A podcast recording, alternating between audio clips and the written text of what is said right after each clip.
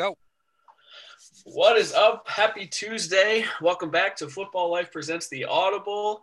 I'm your host, Randy Hammond, alongside my co-host, Matt Bushnell, and a special guest today. First, Matt, I'm going to ask you, how's it going, my friend? It's going well. It's going well. Like, I didn't even notice a six-game losing streak. All I know right now is the Chicago Bears are one and oh. Goat Bisky had a fabulous game on Sunday. I'm doing great. The sun is shining. It's cold here still, but I'm ready to go, man. Uh, you know, Matt's in a good mood. I love to see that. And for those who are watching the show, you can see him, but we have a new guest, part of our, uh, a new member of our Podcast Life group umbrella, Corey Richmond, host of the Work Shoot Podcast, now on Wrestling Life. Corey, thanks for joining the Audible. How you doing, man? I'm doing good. Thank you. And uh, my partner, Jason Brooks, wasn't able to join us today, big Packers fan, but uh, he also says thank you uh, for letting us join your, your Facebook group. Uh, Well, really great to uh, be able to replace the pod jobbers who are taking a little bit of a break at the moment, but uh, more than happy to join you guys today. Yeah, so Matt, you know, we talked about that announcement coming up. We wanted to announce that uh, a little housekeeping off the top here before we get into the football here. Uh, the Pod Jobbers is taking a little bit more than just a hiatus. It looks like they are ceasing all operations, which is why Work Shoot, we're so happy to partner with you to provide some more content over in Wrestling Life. You guys do a great job. If you haven't got the chance to check those guys out, do so, man. I mean, it's getting to Royal Rumble season. It's getting to WrestleMania season after that. It's going to be an exciting time for wrestling. So if you're not into it now, go over there and get into it because you guys do a good job, and we're happy to have you. Absolutely. Thank you for, like I said, thank you for the warm welcome. And uh, at some point, if you guys want to join us, uh, I had the chance of being on with Sean and Felipe, and I've known Henry for quite a long time. And uh, Henry's asked in the chat, I could see, how many of these sweaters do you own, Randy? That is a great question to start off today. Um, let's just say I, I do have one for every day of the week. So I think I have about seven of them. Um, my, my wife, my future wife works in retail. Every time she sees one that she thinks I might like, she kind of just grabs one and then I wear it. And, um, you know, I, um, you know, I, I, my birthday's around Christmas time. I like the holiday season. I like to get spread the cheer. So I, I'm going to rock it for as long as, uh, as long as I can here. You only get a few weeks to wear these and it's appropriate. So, uh, cut me some slack there. I hope you guys like, uh, like my attire for the few weeks leading up here. Anyway, hold we addressed on, my sweaters. We... Okay, on. Matt, go ahead. Get, go ahead. Yes. I, I have to ask Corey. So, so this is always important to me because I, I know we kind of talked about wrestling and this was not pre-planned. The best wrestler of all time, in my opinion, The Undertaker. Where do you guys rank him all time? Oof. Are we talking about as overall or in ring? I mean, as as just as an overall performer, you know, he's... As a big man, he's most likely top five all time. As an in-ring performer, he's middle of the pack. I mean, as an act, you know, it's a very good inspirational act that changed the business. But, you know, he's very good for what he was. Yeah, it's kind of leaning character. As, as far as a wrestling character goes, you know, the business is like, has that larger than life feel to it, a, a little bit of a carnival taste to it, but very entertaining. I always thought, you know, it was one of my favorite wrestlers growing up, and I was amazed as a kid to see a guy that was impervious to pain and looked like that. So I, I felt like my childhood died when he officially called it quits. As far as character goes, it's hard to have a better character, right? And and you you get lucky with the guy who can play that character so well. Like, you could have asked, you know, Kane, who's a great character in his own right, to play The Undertaker, and he would not have been as successful. So they hit the jackpot with the pairing of the guy and the character.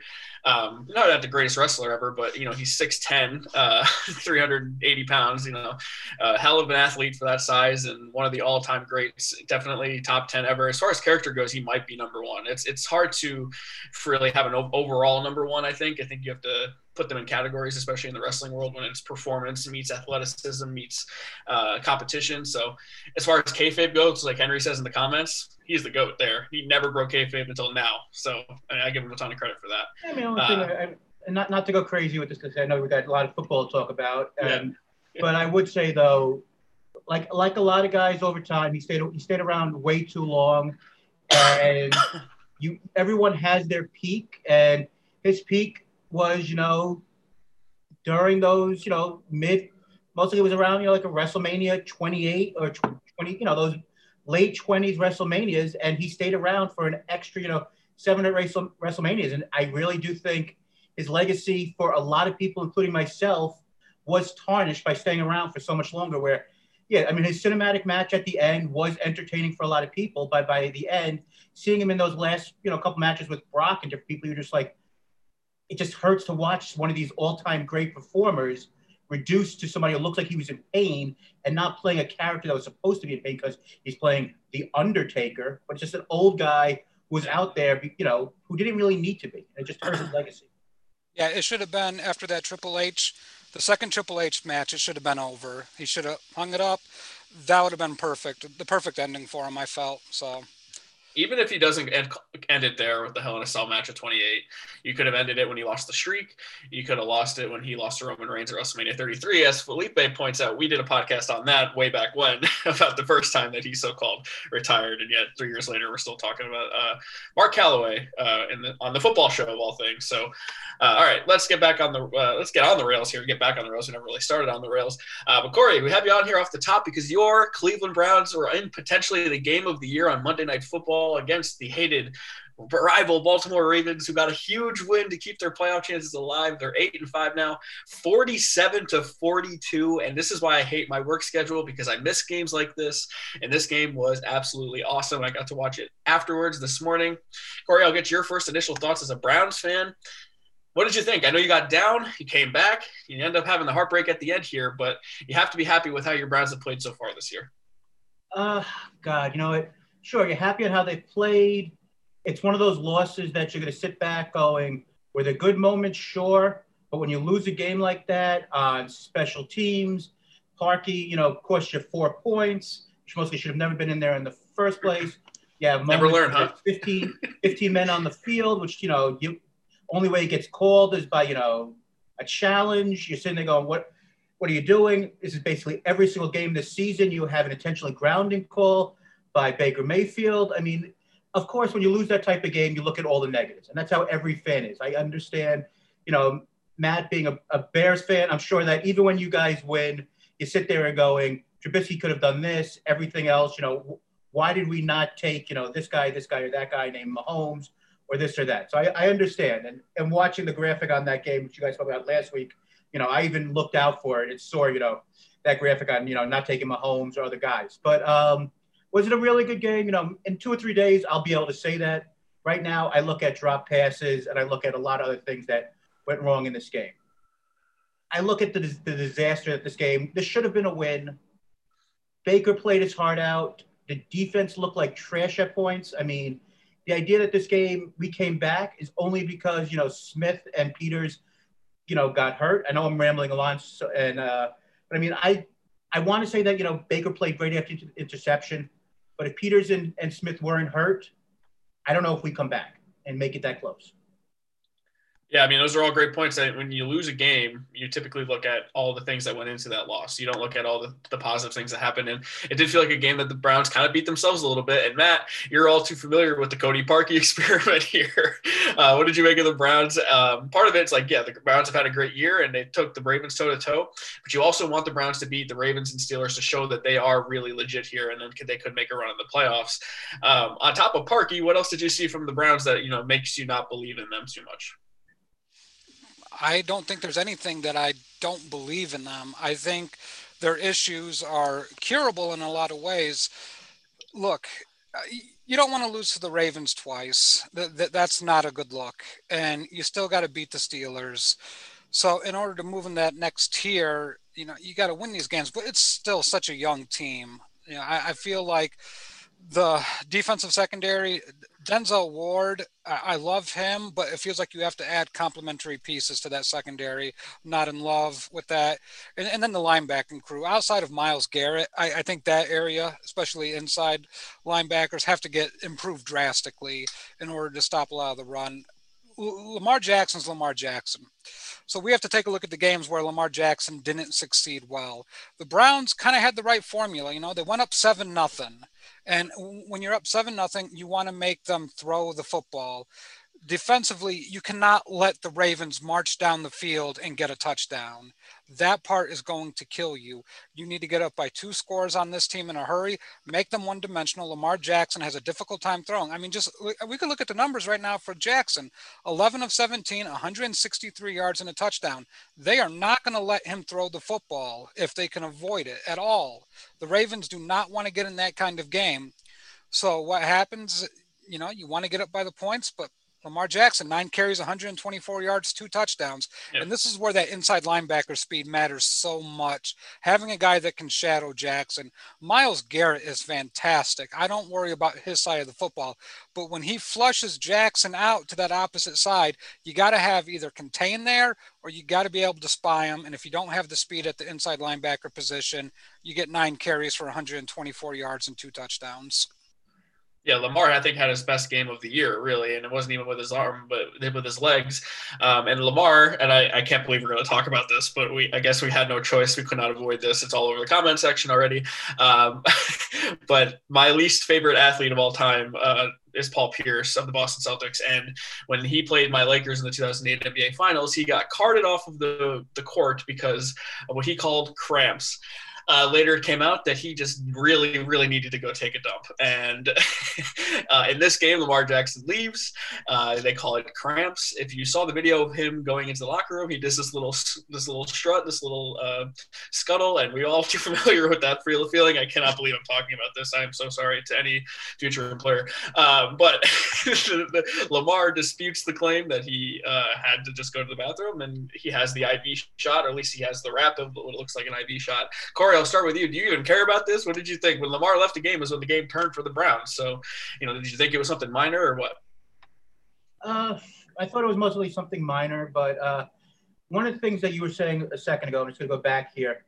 One of the things that this defense for the Browns has to do is learn that if Myles Garrett is not in the game, you have to play the same way as when he's in the game. And I'm talking about one player here. Olivier Vernon yeah. plays two different ways. It's as if he, when, and you know this as a Giants fan, Randy, when yeah. Olivier Vernon is there by himself, he plays like he was still with the Giants. When Myles Garrett is there, he plays like he needs, some, he doesn't exist. He forgets how to play football. Yeah. He's got to be able to go and be the same player when he was on the Giants, when Myles Garrett is in the game. Because when the two of them are there playing as if Olivier Vernon is the all-star that he was with the Giants, this team can go and have pressure in the front that can could have won this game. But the other point that you said, the secondary, the secondary for the uh, and I understand that what you're saying was funny, but the uh, I'm just you know the, the heat of the moment of just and, and this go is ahead, man, go ahead. Henry. But when I was leaving uh, my job last night, the first thing I see Henry do is change the the picture on the front of the uh, of the Football Life page of a picture of uh, Lamar Jackson. My my head almost exploded of him like you know celebrating coming off the field. My, I, Like I said, my head almost exploded. But um, the idea that, you know, we've lost uh, great Grady Williams. We've uh, we've lost Delphi, who I don't think has even played, you know, even play this year. Denzel Ward was, didn't play this game. This secondary is disaster. I mean, so, yes, losing Odell Beckham is a, a major problem. People can argue back and forth. The team's better with or without him. I think that when you lose an all-pro player, It, it hurts no matter what. As the, as the team played better without him, sure, they've won games. But when you have an all-pro player who might be a diva who decides he wants to propose and, you know, pretend he's a dog on this and do all these ridiculous things, he's still getting double-teamed. He gets people open. So he still is a factor in these games. And you know what? Yes. Do we need to pay these guys so much money so you could spend – you're spending more on a swingman, Chris Hubbard, and I'm, I know I'm going off on a tangent. I apologize. Spending more money on a swingman on the offensive line, Chris Hubbard, it's like seven million dollars, and you're paying anybody else in that secondary not named Denzel Ward. And Denzel Ward was the fourth pick in the draft, so he deserves every cent he gets, and I'm going to find it really interesting to see if they pick up the fifth-year option like they're going to do with, you know, Baker. And that's a whole other thing if, you know, he's a franchise quarterback where Cleveland Twitter is going crazy with, you know, he had a great game yesterday, and they're all going, you know, franchise quarterback, franchise quarterback, franchise quarterback. Win the godforsaken game and stop doing these stupid goddamn, you know, commercials. Yeah. When you're winning, the commercials don't seem as annoying. But if I have to see one more damn commercial after a loss with him, you know, with my wife forgot, you know, something, so I now I have to go and do this and that. I'm like, I don't care about these damn commercials. win games. And if I have to agree with, you know, something Colin Coward said, you know, on a three-second clip, you know, on Twitter, my head might explode again. So, but I'm sorry, I don't know if I answered your question. I might be slightly a, a little annoyed by the loss. You, uh, I mean, you went on a, quite the Browns rant there, which is much more football uh, information than um, we we appreciate that, comparative to my question, because I just wanted to talk about Lamar's potential number two situation. um, but, you know, I do want to address the Odell thing. I talked about this pre-show. I was going to talk about it eventually. This narrative that the Browns are better without Odell is, is strictly that. It is a narrative. Um, Do the Browns need Odell Beckham Junior? No. I don't think any team needs uh, truly a receiver like that. I think the Browns are built to win because of their running game and their offensive line and their defense. Um, is Odell is a luxury for a team like the Browns who are ready to win now. And Odell makes them better by being on the field. As you said, he gets double teamed. He opens up Jarvis Landry. He opens up Kareem Hunt. He opens up the tight ends. Do they need him? No. Are they better with him? Absolutely. So this idea that the Browns are better without him, not buying it enough. I know it's Giants fans who hate him. It's just not true. Matt, going back to the serious topic at hand here, we've all been there in a moment's notice where you get that feeling. What did you think of Lamar? Did he actually have a cramp or was it the number two? Oh, man, it was the number two. No, no doubt it was the number two. So a couple of things here. Number one, you never want to play a football game on an empty stomach. But just because you don't want to play a game on an empty stomach doesn't mean you go eat Mexican food and get all the hot sauce you can possibly get before the game. Now, I don't know what Lamar ate, and I get it. So when you got to go, you got to go. But, man, take care of your business at halftime. You know, don't wait to that. But chicken, broccoli, uh, you might have to go later on at a big football game. Yeah. Uh, but – I, there's something that Corey touched on that I want to talk about. And let's talk about Baker Mayfield a little bit, because we talked about Lamar Jackson. This was his best game. We know what Lamar Jackson is. I think there are so many questions out there. They're still not answered yet as to what Baker Mayfield is. We saw him with O B J and Jarvis Landry. Um, he's got Austin Hooper now, uh, Nick Chubb, Kareem Hunt. It seems like all the weapons are there for a quarterback to thrive in. And we kind of gave him a mulligan last year, I feel, because of how awful Freddie Kitchens was, truly as a head coach, just losing control. So now let's take a look what Stefan, what the coach of the year, still, in my opinion, yep. Stefanski is doing with Baker Mayfield and the Browns offense. We're seeing double tight end sets. We're seeing run formations. We're seeing play action. And we're seeing – I. It's not a game manager, in my opinion, when you see Baker Mayfield. You don't put up twenty-eight of forty-seven for three forty-three and two touchdowns as a game manager. My issue with Baker is, and we always kind of look at the last fifteen minutes and the first fifteen minutes of the game to judge, you know, the really great players. And, and Baker shows up for the most part. Every time I see him towards the end of the game, he's usually pretty spot on. But what really hurts a team during the game is those, you know, that third and four when you overthrow your tight end, or that second and seven when you have a wide open guy running across a slant and instead you throw it on the out route where the guy may be double teamed. You know, it's those misreads that set you back. This is year four for Baker. Oh, no, I'm sorry. It's year three. I apologize. So I'm thinking of Mitch year four, but yeah, no, year three for Baker. Yeah. Well, you know what? Hey, Go Bisky looked okay yesterday, and we'll get we'll get to that. But um, you know, I feel like Baker's serviceable in the right situation. Am I going to go off and pay the guy thirty-three, thirty-five million dollars a year to be my quarterback? No. I I feel like he's in that Dak Prescott class. Really good, really good. But so many things around him have to be perfect that if they're not, you're not going to see him, you know, be able to jump to that next level. So I just kind of feel like I need to see Baker manage the whole game. And this is what Mahomes doesn't get a lot of credit for. And I know I give Mahomes a verbal blowjob every episode, but you know, what he does from down to down, it's, you know, so precise. So it, the little things like not, and granted, he took a thirty-yard sack yesterday or Sunday, so we'll get to that too. But when he moves and just dumps off the ball, like he knows it's going to be incomplete, he doesn't care. Th- that's what makes him good, is knowing I can get a third and ten rather than a third and seventeen. and he's not worried about that completion. So, you know, Deshaun Watson, even to the same extent, but Deshaun Watson holds on to the ball too long. Sam Darnold's a train wreck in New York. And then we take a look. I mean, Lamar Jackson, drafted in the same class as Baker Mayfield, we can say his throwing is, is still an issue. So Baker's probably the best thrower out of that quarterback class outside of Josh Allen. Obviously, Josh yeah. Allen's the best quarterback of that class. Henry, shut up. I don't want to hear anything. But um, sorry, who's the best quarterback out of that class? Josh Allen. Okay, sure. I, I'll, th- I'll say this about Baker, though. Uh, the big thing is you, you have to cut down on the turnovers. Um, you, you know, I think Stefanski is really helping develop Baker as you get along here. Freddie Kitchens did not do a good job, obviously, with anything last year. So this year you're seeing now the Browns are getting comfortable, Uh, letting the run game kind of carry them, coming off, like getting play action passes, getting Baker to throw on the run. He's very accurate on the run, uh, and just getting him, if you can just, you know, reduce the overthrows a tiny bit, which will reduce the turnovers a bunch. Um, then I think Baker will be a serviceable quarterback in the N F L for a long time. To me, the turnovers are still an issue. He got lucky with a Kareem Hunt uh, bobble in the end zone that that landed in a Higgins' hands for a touchdown. Um, to me, Baker still has some errant throws here and there, but um, I'm not overly worried about him. I think he's fun to watch. I do think he needs a little bit of uh, calming down tiny bit, but at the end of the day, I don't mind people having personalities. Um, and uh, if you're playing in the N F L, I, I would be super confident too. So, um, Corey, Baker Mayfield assessment, what do you got? I, I think you got to pick up the fourth year option on, I'm sorry, the fifth year option on him. Um, do I think he's a franchise quarterback?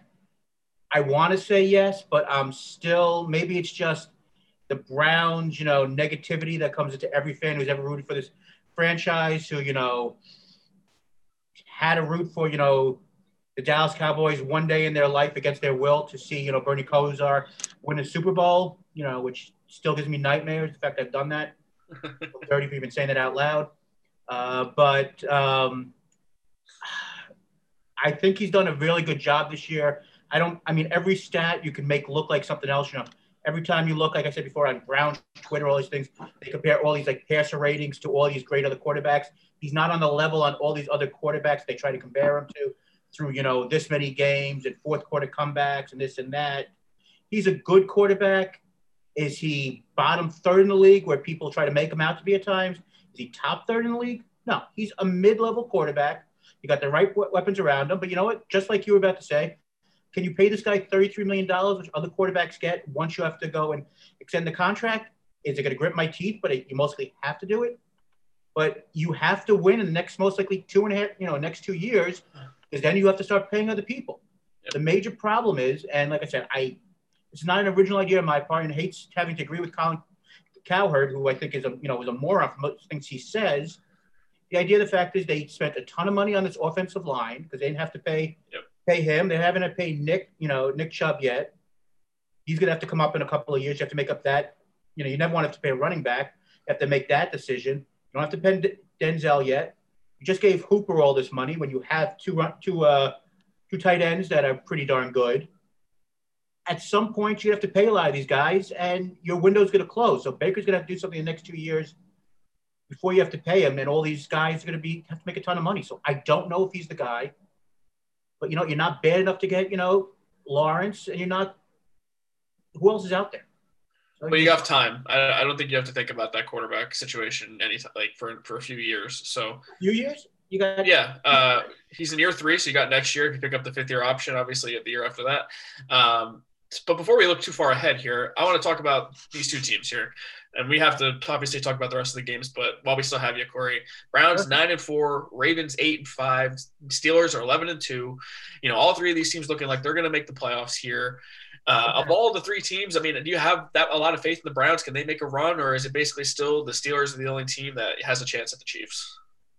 Are you saying making the playoffs or doing something in the playoffs? I, I'm speaking on the assumption that they all make the playoffs. I maybe it's just Browns, you know, just you're sitting there going, oh my God, worst that could ever happen. But I mean, you got to think that everyone's going to beat the Jets this year, so that's ten wins. Yeah, I'm not. I, think, too, I do think you beat the Giants on Sunday, but you know, I think that's I think that's really a toss-up game because I think the Giants aren't terrible. I mean, I don't know how much yeah, that last Pittsburgh's going to mean. Does ten get you definitely in? I mean, I think you need to. I think you definitely I think it need does. to win the Giants game to get up to eleven. So ten, I feel. iffy about making in. I think you need to win. I think you need to win two out of three to, to make the playoffs, to be, feel confident. I mean, I think most people think we'll be the five seed and face Tennessee in that first round. We beat Tennessee once. Do you stop that? Do you stop, you know, Henry two times a, in a row? I don't know if that's possible. You know, A J Brown's really good. Davis, I think, would play better the second time around. That yeah. defense, I think, you destroyed him the first time, but can you do that twice? I mean, this team, could they make a run in the playoffs if they make it? Sure, but I don't think they, they beat Pittsburgh or the Bills. I don't, I don't know how good the true the Bills played great this past weekend, but yeah. I don't know if they're truly good enough to beat the Bills, Pittsburgh, or Kansas City in a game that truly matters. So, I mean, I, could they win a playoff game? That's shocking to say, you know, as a Browns fan, they win a playoff game, but if you win one game, sure. But I don't see them winning anything more than that, no. I think you have to prove you can beat the Steelers, too, for people to start really believing in you. And I, I totally understand that, too. I think that you really have to get over that hump at some point. Uh, but I think the Browns are built for the playoffs with the running game and the defensive uh, pressure you can get on teams. Uh, go ahead. Sorry to interrupt you. One thing, and I do apologize. The one thing you got to remember this. In the playoffs, most teams, not in Kansas City, do not score forty or fifty points in the playoffs. Defense is a difference maker. And yep. yes, you can run the ball. But you, if you can't score, if you cannot defend, you're dead. And the yeah. Browns in that secondary with all of these injuries, and yes, you might get Denzel Ward back, and there's a fifty-fifty chance that with this nerve damage that Grady Williams has, you might get him back, and that gives you maybe a little bit of a lift. But if you can't stop people in the that back seven, you're a dead man walking.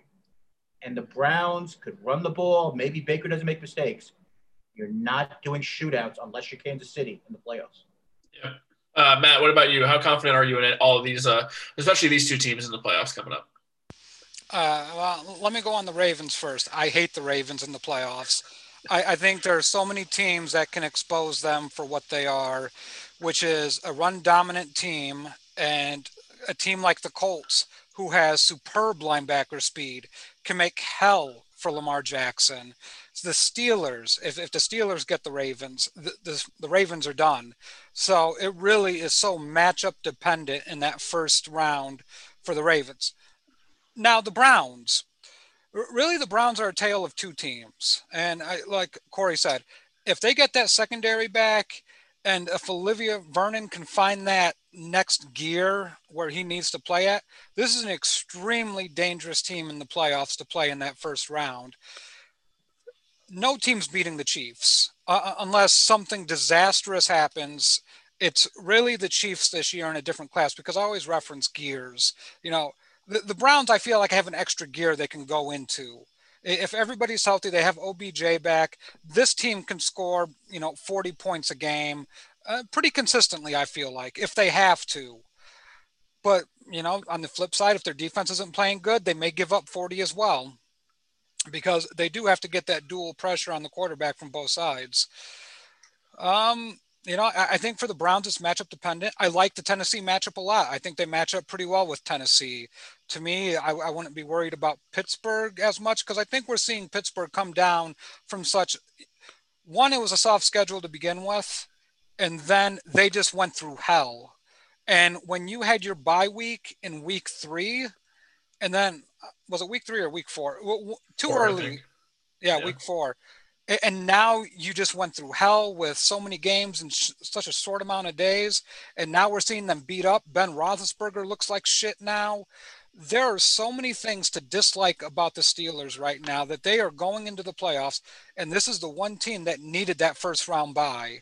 And you lost two games. I don't know if Kansas City's going to lose another game. But if you get a Browns-Steelers matchup in the first week of the playoffs, that is extremely dangerous territory for the Steelers. Yeah, I want to see the Browns beat them at some point here to truly believe it, because the, the, the Brown remember like the Browns beat the Steelers with Mason Rudolph last year, but I want to see them get over that Big Ben uh, mountain here in the playoffs. But um, all right, so that's one of the games of the year, Corey. We wanted to have you on for that and to plug your podcast. So before we say goodbye, why don't you give us one more podcast plug?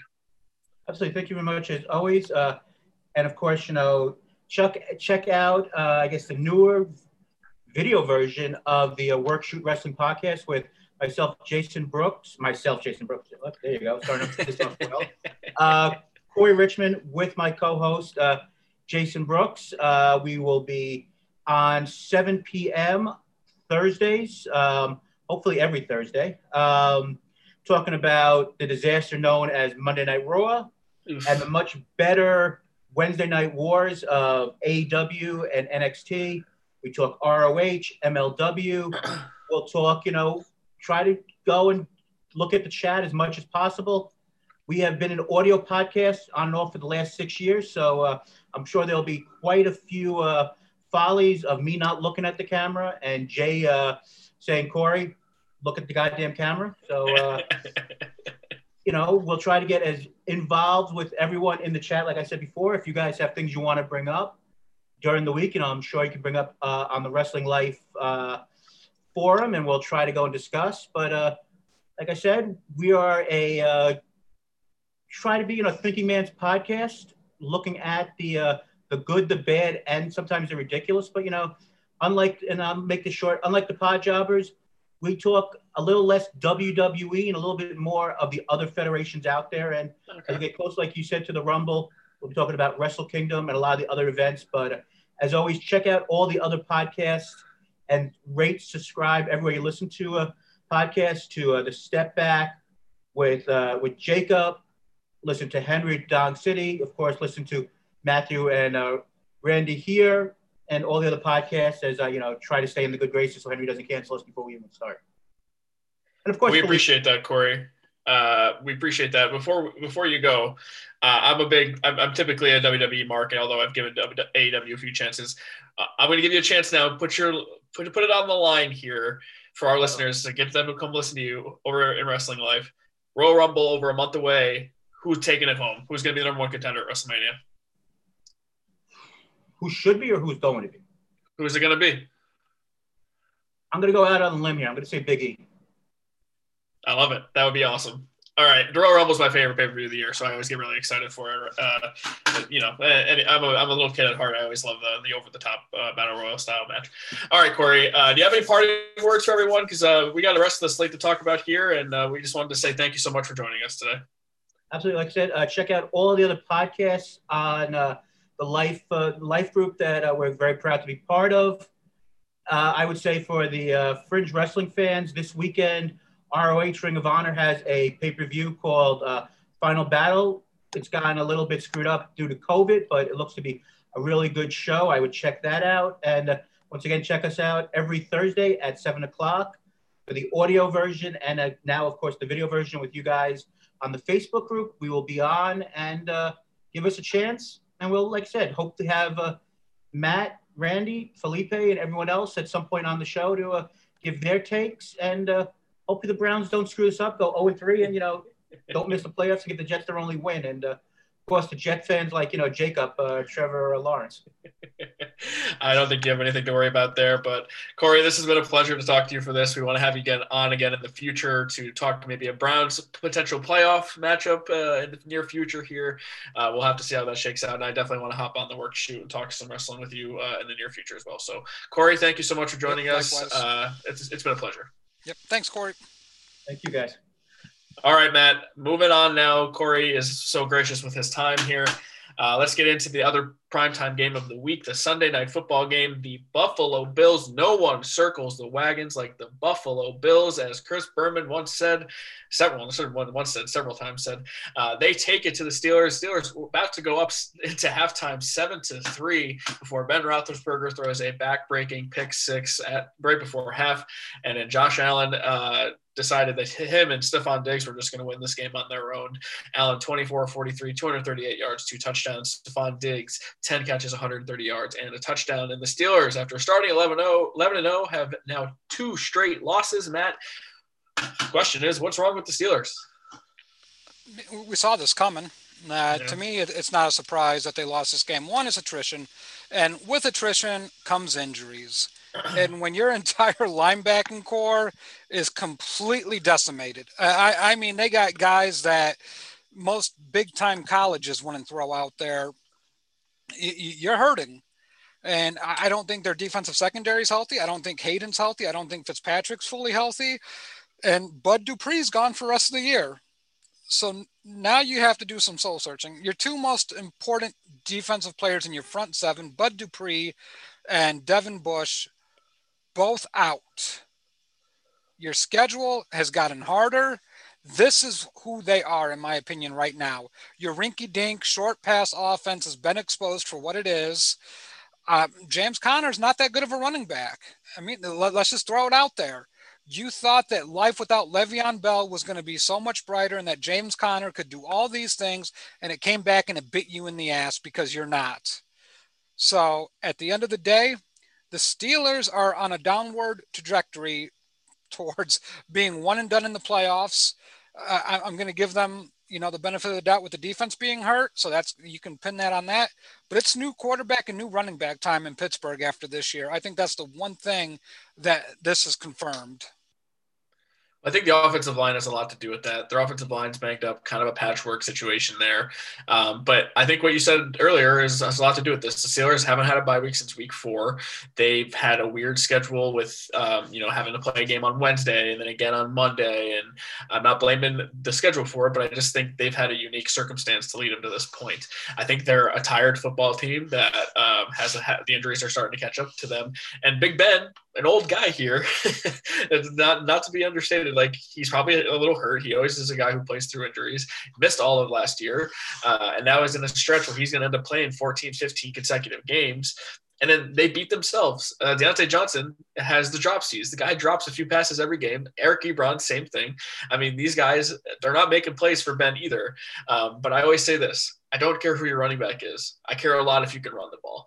The Steelers, seventeen for forty-seven on the ground, not going to get the job done, period. I don't care. Even if you have the Bills, they only had one hundred four yards rushing, but it's enough. It's enough of a threat to keep the defense honest. The Steelers offer no threat on the ground, and I think that's a big reason why that they're struggling so bad. And I, I just want to have this Josh Allen conversation with you because we've been critical of Josh Allen. You especially have been very critical of Josh Allen. And I, I have, like, he's gotten so much better this year. The, the, the difference is so clear to me. Um, he still makes some huge mistakes. He still has turnover problems. But to me, everyone wants to say he's the M V P and everything. But to me, the M V P is Stephon Diggs, because every time you need a play or you, you need someone to look to, Stephon Diggs is that difference maker for Josh Allen this year. And it has been huge for his development in twenty twenty. Yeah, I mean, I don't want to judge a quarterback just because, you know, a talented wide receiver, you know, falls to him. I mean, it's fair. It, it is more than fair to say that Stephon Diggs makes Josh Allen a better quarterback. We know who Stephon Diggs is. He is a great wide receiver. I, you know, personally, I thought the Bills got the better end of the trade by only giving up one first-round pick for him. Yeah, I, I thought that was egregious on that part. And, you know, outside of the Hopkins trade, it might have been the worst wide receiver trade I've seen in a while. But here's my thoughts on Josh Allen. It's pretty much this in a nutshell. You don't know what exactly you're going to get from week to week, and it really depends on the defense that he plays. He played a, a Pittsburgh defense that has been decimated by injuries. Bud Dupree, Devin Bush, you know, those are huge injuries to begin with. So now we start taking a look at Josh Allen picking on teams. And I'll say this. When Josh Allen ro- rolls to the right, he might be the best quarterback in the N F L. I mean, he is deadly running to the right. You you have no shot if you let him get outside that pocket, because then you got to play suck up on the run, because the cat can run. I'm not going to take that away from him. And he has a cannon for a right arm. It, it is unbelievable how the throwing power of which he can muster. So my issue is just like, you, you keep him in the pocket. He's an average N F L quarterback. You know, it, it, he's just okay. And that doesn't scare me enough. I, I think against the good teams, we saw it against Kansas City. You know, he, he was awful against the Chiefs, and the Chiefs didn't do anything complicated. They kept him in the pocket, and then they shoved the ball down Buffalo's defense's throat. So to me, he, it, it's ridiculous that he's in the top five of M V P talks. He's just yeah. not there, in my opinion. I think he's had a lot of brutal games this year, but he's also shown me that he's taking strides as well. And I think a lot of that has to do with Stephon Diggs. That's my only thing. Is like, I don't know if we'd be talking about the development of Josh Allen if they didn't have a stud in Stephon Diggs for him to continuously use as a security blanket. So, um, yeah, the Bills now are uh, ten and three, and the Steelers are eleven and two. That's pretty impressive. Congrats to the Western New York uh, fans of the Bills. Uh, I will say this, Josh Allen won me over with one thing, and I don't know if you saw this clip, but uh, Juju Smith-Schuster and Clay, uh, Chase Claypool are, are are Gen Zers, right? They're, they're not even millennials. Like, they're very young kids basically playing in the N F L. So they do these TikTok dances before every game. And Juju went on the, the, the Buffalo Bills logo, and they're dancing, and they're posting it. And Josh Allen said, let them do the talking, let them do the dancing, and we're going to do the work. You won me over as soon as you said that, and I guarantee if you're on the Bills and your your quarterback says that, you're fired up and you just want to smack the shit out of the Steelers at that point, because that's what I would want to do. Like, you're not going to come up and dance and, and ahead of our game and disrespect us like that. So I respect him for that, and I respect the Bills for coming out and just saying, no, that's not how that's not going to fly here. So, all right, that is the primetime games. I mean, I think that Monday night game, the game last night, might have been the game of the year. So uh, we had a great, great game there, but we have the rest of the slate to talk about. Matt, you have a, an exciting one. All right, off the bat here, all things great back in Chicagoland now, right? Oh, oh yeah, man. Oh yeah. The, the Chicago Bears. So, all right, here we go. Chicago won thirty-six to seven. Let's take, let's just get that out of the way right now. There are serious warts on this football team still. You beat up a shitty-ass Houston Texans defense that had no business being on the field. Holy hell. We, we take a look at Mitch Trubisky. Um, I, I don't even know where to go from here. twenty-four of thirty-three, two hundred sixty-seven yards, three touchdowns. I am going to give Mitch credit. When you have an offense that fits Mitch Trubisky, he's a good quarterback. Like, a lot of people will shit on the kid. First of all, my biggest gripe was with Nagy having this whole idea of a system that he was going to run. And Nagy wants to have, you know, all those drop back in the pocket type precision, pick them apart, West Coast offense. But when you roll Trubisky out, he's a hell of an athlete and he can throw the football accurately. For some odd reason, he cannot process information. He is football stupid, like we talked about before. So if you run combo routes to one side of the field and you're like, hey, Mitch, throw it to A or B. That's all you have to do. A or B, that's all we want you to look at. Good. Yay, Mitch. Yay. You better have a strong running game, because if you don't, you know, it's going to be trouble. And here's my issue with Matt Nagy. David Montgomery had one carry. First play of the game, first carry, eighty yards. Randy, do you want to guess in a thirty-six to seven blowout how many carries David Montgomery had? I didn't look this up, so I don't know the answer, but I'm going to say twelve. eleven. Oh, man. He had ten fucking carries the rest of the game. I'm sitting there thinking, what the fuck is wrong with this team? Like, they're stupid. Bill Lazor, as Felipe is talking about, the difference maker for Trubisky. Like, all this shit, it's still shit. You, you know, you beat a shitty, or you put up thirty points on a shitty Lions defense. You put up thirty-six points on a shitty Houston Texans defense. And you're still doing the same trends that made you lose those six games. You have to run the football. If Mitch is throwing thirty-three times against a good defense, you're losing that game. I guarantee it. And it's the same bullshit that I get tired of hearing from, like, you know, it, it's great. Let's put on the rosy-colored glasses. Deshaun Watson's a one-man gang. And here's where I'll stick up for the Bears. We always talk about you have to get the franchise quarterback. You have to get the franchise quarterback. They got the franchise quarterback and the franchise left tackle. The Houston Texans still suck. It takes a team. It's an organizational effort to incubate a quarterback and make him good. I think the Texans are a unique spot where they totally botched everything else you possibly could botch around getting the franchise quarterback, and including in getting the left tackle, you gave up two years worth of draft picks, and you traded, uh, you know, one of the two best receivers in the entire N F L. That doesn't help your franchise quarterback. So I think the Texans are a unique case study when it comes to how to draft a franchise quarterback and absolutely botch it from top to bottom, uh, which is why, you know, Bill O'Brien doesn't have a job anymore. But uh, yeah, good for your Bears. Mitch Trubisky, bit higher winning percentage in his career than Deshaun Watson does. So did the Bears even make the wrong pick? Well, yes, the, the, they did. Let, let's not confuse it. Well, first of all, the, the Bears made the wrong pick numerous. Mark Trestman, and this is an organizational failure. When you have to hire outsourcing because your top guy that's making these hires doesn't know shit about football, Ted Phillips, you end up with Mark T- Trestman and Phil Emery. You end up with John Fox and Ryan Pace, who Ryan uh-huh. Pace didn't even get to pick his first head coach. And now, since you've seen the offense put up points the last three weeks against the Packers, garbage time, Lions, and now the Texans, you're going to have fans thinking, you know what, maybe we bring all three of these guys back. Pace, Nagy, Trubisky, one more for the road, baby. No. All three of them need to fucking go. Let's get rid of that dream. Start from scratch. I don't want to see this. Sets up a, basically a season on the line game between you and the Vikings this upcoming week. Uh, question from Felipe before we move on. Uh, is Akeem Nicks healthy? Yes or no? No. Okay. Uh, all right, the six and seven Chicago Bears still alive in the hunt in that little graphic. You gotta want, you always want your team to be in that little hunt graphic at least uh, during this time of year. Uh, no, no, you don't.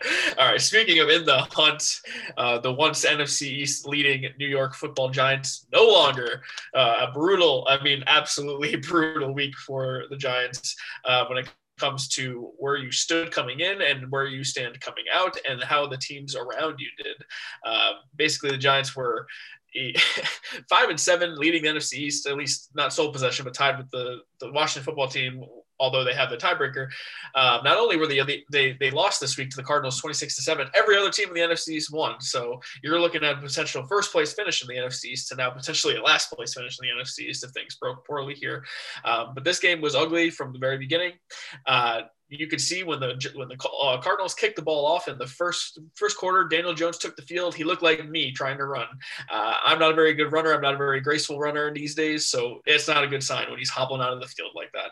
Uh, and it showed. He was only eleven of twenty-one, one hundred twenty-seven yards, sacked eight times, five of those times by Uh, Hassan Reddick, uh, who was a former first-round pick, I believe, of the Steelers, maybe not of the Steelers, uh, but oh, nonetheless, was he the Cardinals? Okay. He had five sacks, looked like Lawrence Taylor out there, uh, and he's, you know, a, a good player. I don't think he's a great player, but the Giants certainly made him look uh, incredible. Bad game for the offensive line. This is the second worst loss of the year for the Giants, especially coming off of that winning streak.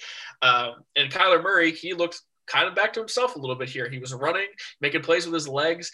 Uh, I still didn't look one hundred percent, but he still I mean, he looked better than he had in the last previous weeks. I don't know if that has something to do with the Giants' defense, just being on the field legitimately the entire game. But uh, Kyler, twenty-four of thirty-five, two hundred forty-four yards and a touchdown, and on the ground, thirteen of forty-seven. And the only touchdown he threw kind of just chucked it up to Dan Arnold to catch in the back of the end zone. Um, You know, this game was strictly basically on the on the on the Cardinals front and the Giants offense just being absolutely terrible. Uh, you're seeing all these stories now that the Giants have the second worst offense in the league, the, only to the Jets, and they're really not that much better than the Jets. So despite how good the defense played against Seattle and how good they played recently, uh, they are not good enough to overcome how bad this offense is.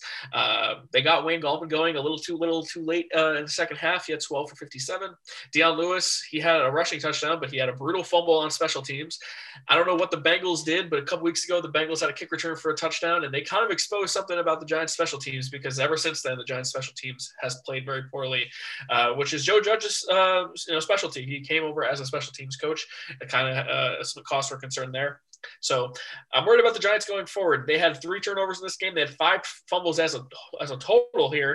Um, you know, the offense is, you know, not very good. The defense um, played fine, all things considered. But when you're on the field the whole game, it's hard to be able to hold a, a team like the Cardinals, who have good offensive players, to nothing. So you lose this game twenty-six to seven. You have the Browns, Ravens, and Cowboys coming up. I could totally see this team losing out, especially if Daniel Jones is still banged up, because he looked terrible. He he had no he had no mobility, and that's why this whole game even happened.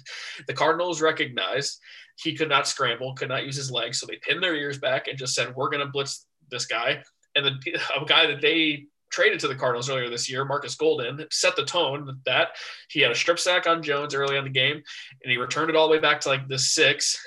The Giants get a stop, but at the end of the day, um, the Giants were pinned all the way back to the end zone, and it was just more of the same. The Giants could not move the ball. Jones could not move, did not look very good. So, you know, I, I'm I'm worried about the Giants moving forward. They're five and eight now.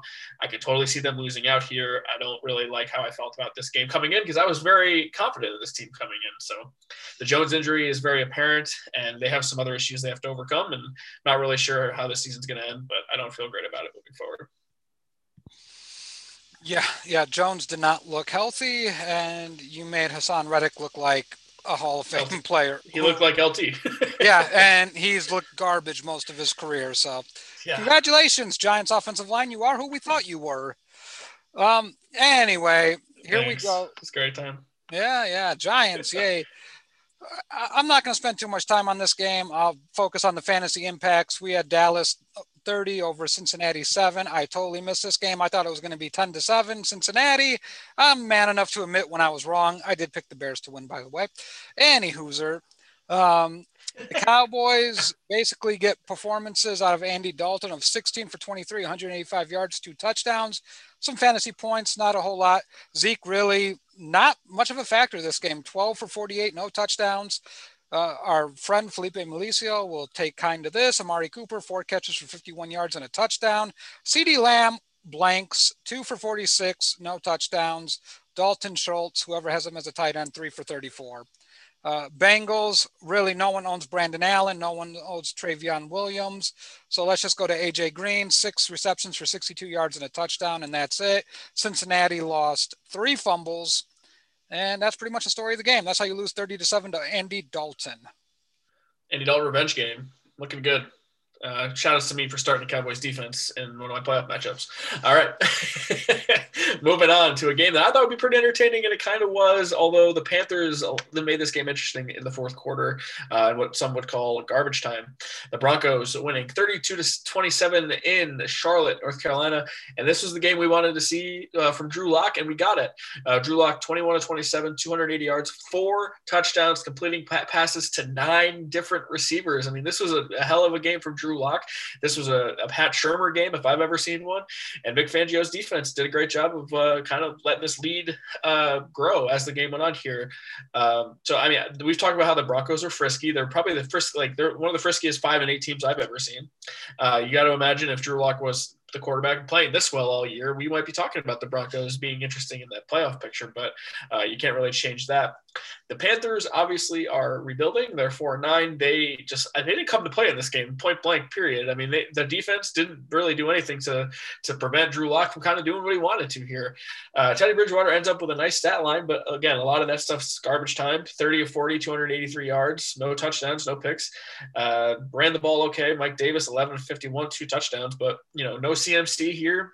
They just came out flat, and I'm kind of surprised because the Panthers were a team that I expected to come out and actually compete. And this is probably one of the first games I look at Matt Rule and say, hey, you didn't get your team out here ready to go. And I'm kind of disappointed because uh, I expected that more from them, especially at home. Uh, and noted that this this was a uh, Super Bowl rematch from five years ago, and uh, not too many players on the, on the team anymore for either side. So uh, five and eight Denver Broncos getting the win over the four and nine Carolina Panthers. Well, you know, I, I know we talked about the Browns and the Ravens being the game of the year. The Chiefs and Dolphins didn't disappoint. I I came away from this game, Randy, very impressed with that Miami defense. They are a hell of a bunch of players. Miami's going to be a problem for somebody in the playoffs. They hold the great, the king, the king of the A F C, Patrick Mahomes, to three hundred ninety-three yards. I know it's a lot of yards, but they picked him off not one, not two, but three times. This was the first time Patrick Mahomes threw multiple interceptions in a game since the Super Bowl. Wow. So he does not throw interceptions very often. So we see twenty-five- You could have told me that was the first time in his career, and I would have believed you. I, I, it's, I believe it's his only second three interception game of his entire career. So I'm surprised he's even had one. Yeah, it, he is unreal. But when you watch this game, I want to talk about the other quarterback on the other side, Tua. And Tua's stats don't look that awe-inspiring. twenty-eight of forty-eight for three hundred sixteen yards and two touchdowns, one pick. If he had a Stephon Diggs, Tua would be unbelievable. Miami's got their quarterback right. They're going to get Houston's top ten pick. Miami's going to be loaded. And this is the Bills one year, I believe, because they got the tight end in Mike Gesicki. That kid is unreal on what he can do on the football field. They also probably need a running back. But Tua also adds a rushing touchdown. The Chiefs get big contributions from the best fantasy wide receiver slash tight end in the entire league, Travis Kelce. He has more fantasy points than the top wide receivers. When in doubt, draft Travis Kelce first in your draft. Eight receptions, one hundred thirty-six yards, and one touchdown. Randy, a little factoid. I believe Kelce is fifty yards shy of breaking the all-time single-season receiving mark for a tight end. Jeez. So we will be looking forward to that. It will be broken versus the Saints, I predict. Tyreek Hill, three catches, seventy-nine yards, and a touchdown. And Felipe saying Trubisky had zero interceptions. Trubisky greater than Mahomes. Get the fuck out of here. No one is doing crack on this show. Oh, man. Yeah, but anyway, the Chiefs are going, you know, twelve and one. Dolphins are eight and five. The playoffs are heating up. The Chiefs look like they're on that quest for the number one seed, and I think they'll get it. Impressive performance from Tua without Devontae Parker or Paris Campbell. I mean, he has some weapons that were hurt in that game, and yeah, they need some. They need a running back. I suggest, yeah, they have two first rounders here. Why don't you send one of them to the Giants? You take Saquon Barkley, and we'll just take one of your first rounders, and then we're all happy.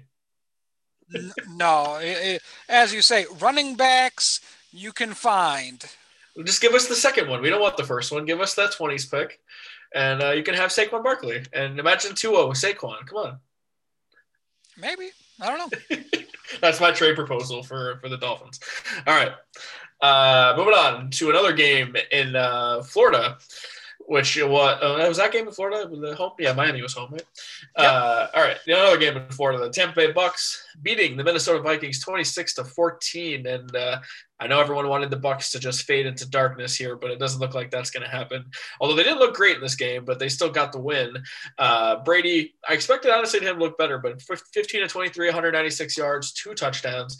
Uh, they ran the ball okay. Ronald Jones, eighteen for eighty. Leonard Fournette, a healthy scratch in this game, so it looks like they're moving on from him altogether. Uh, Brady always just spreads the ball around really well. Threw a beautiful pass to Scotty Miller, forty-eight-yard touchdown. Gronk found the end zone as well. Excuse me. Uh, but, you know, the game, the story of this game uh, was the Vikings beating themselves in uh, no shocking uh, fashion there. You know, Kirk Cousins, twenty-four thirty-seven, two twenty-five and a touchdown. Dalvin Cook, twenty-two for one oh two and a touchdown. You'd say, all right, those are decent numbers. I'll take that. But you know what exists in the N F L, Matt? You probably know this more than anyone. Kickers exist in the N F L. And Dan Bailey decided to go zero for three from field goals and zero for one on extra points. And if you do that math, that is ten points left off on the field. And you lose by twelve. That obviously makes a huge difference. Uh, thanks for coming, Dan Bailey. I cannot believe he hasn't been cut because I believe he missed two kicks in the previous game here. Uh, you look, you miss four kicks, you're going to lose, uh, period. Uh, we talk about how kickers aren't real people. You know, Dan Bailey, you're going to have to get out of our lives at this point. Although you probably wanted them to keep Dan Bailey for at least another week against the Bears. But uh, Vikings six and seven now, Bucks eight and five. Could teams, uh, both of these teams still could be playoff teams, but the Bucks looking more likely than the Vikings at this point. Moving from a team that is playoff fringy in Minnesota and a team that's going to go with Tampa Bay, the Tennessee Titans are basically locking up their playoff push, thirty-one to ten over the oh and eleven Jacksonville. I'm sorry, oh and twelve. The Jaguars have lost twelve in a row. It's almost hard to keep count. They're if they did, twelve. They're not oh and twelve. I know, but I'm. Let me finish here. What are you going to get it out here, Matt? If somehow the Colts didn't lose that first game to this garbage ass team, yep, we could have two oh and sixteen teams, which Incredible. Is very viable. Oh, holy shit. But here we go. Um, Tennessee thirty-one over Jacksonville's ten. Tractor Cedo season is in full effect. twenty-six carries, two hundred fifteen yards, two touchdowns, eight point three yards per carry. And if you, ladies and gentlemen, have not seen the A J Brown touchdown catch, please go look that up. He caught that damn thing one-handed, made it look so routine. Seven catches, one hundred twelve yards with that touchdown. Uh, Jeff Swaim, three catches for thirty-four yards and a touchdown. Jacksonville, Felipe, I kind of feel like your James Robinson just hype train just ran into a brick wall. twelve carries for sixty-seven yards, no touchdowns, and four receptions for sixteen yards, no touchdowns. None. Zilch. Gardner Minshew makes his glorious return, eighteen of thirty-one for one hundred seventy-eight yards for one touchdown. Mike Giraffe Glennon went thirteen of twenty-three for eighty-five yards and a pick. Tennessee will be going to the playoffs. Jacksonville is going to be watching at home. And who knows? They may end up with Josh Fields. You mean you mean they're not going to make the playoffs? Are you sure? No, I'm I'm pretty sure they're going to be leasing their stadium out to A E W as soon as they can. Okay, well, Justin Fields looking at uh, the Jacksonville Jags. Uh, and I wanted to actually ask you a question about A J Brown. We talked about D K Metcalf being comparable to T O. I saw an A J Brown comparison to T O, and I kind of like it because he also reminds me of Terrell Owens a bunch. Yeah, I don't know. I, to, to me, that feels like a little bit further of a stretch. Um, D K has the speed. I, I haven't seen A J Brown go full speed, and T O was fast. I don't want to take yeah. anything away. T O had speed on him, so he definitely did. Uh, yeah, I, I don't hate the comparison. I just got to see A J Brown run full speed. Yeah, I always thought A J kind of reminded me of like a Julio, but maybe a little bit thicker of a Julio. Maybe, Julio was very fast in his own right too, uh, so I don't think he's as fast, but definitely kind of has the same build as Julio to me. Maybe an A J Green type. Yeah. All right, moving on now. We're not going to talk too much about this one, uh, but it is the Seattle Seahawks getting a bounce-back win uh, playing the other team from New Jersey in the Jets. Uh, this game uh, finished forty to three. Uh, not not a, not a great performance by the Jets. Uh, Jacob, feel free to look away. But although I'm not going to spend too much time here, Russell Wilson trying to pad some stats to get back into the M V P convo. But sorry, my friend, no one's going to forget that Giants game. Uh, twenty-one to twenty-seven for four touchdowns, uh, one pick, uh, two hundred six yards. And we've got a Geno Smith revenge game sighting. He went four for five for thirty-three yards. They benched Russ in the third quarter after already being up thirty-seven to three. Uh, Darnold, you know, it feels like the last days of the Sam Darnold era in, in, for the Jets, fourteen to twenty-six, one hundred thirty-two yards. Just you're, you're playing a team without a great defense. I, I think that most people are looking for more from you at that point. Uh, the Jets just, there's not a whole lot of good to talk about here. You lose forty to three. I don't know what to say. They, they're just kind of an embarrassment. Uh, Frank Gore, by any time to hang it up, you lost a fumble in this game.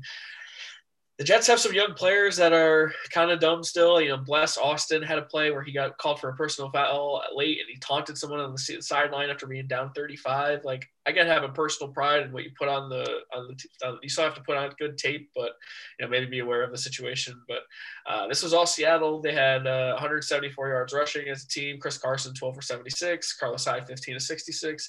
Uh, Seattle needed this game. They they needed a get right game for sure, and they got it. forty to three over the Jets. Uh, nine and four now, and it sets up uh, a good chance for them to win the division, but definitely a, a playoff spot for the Seahawks.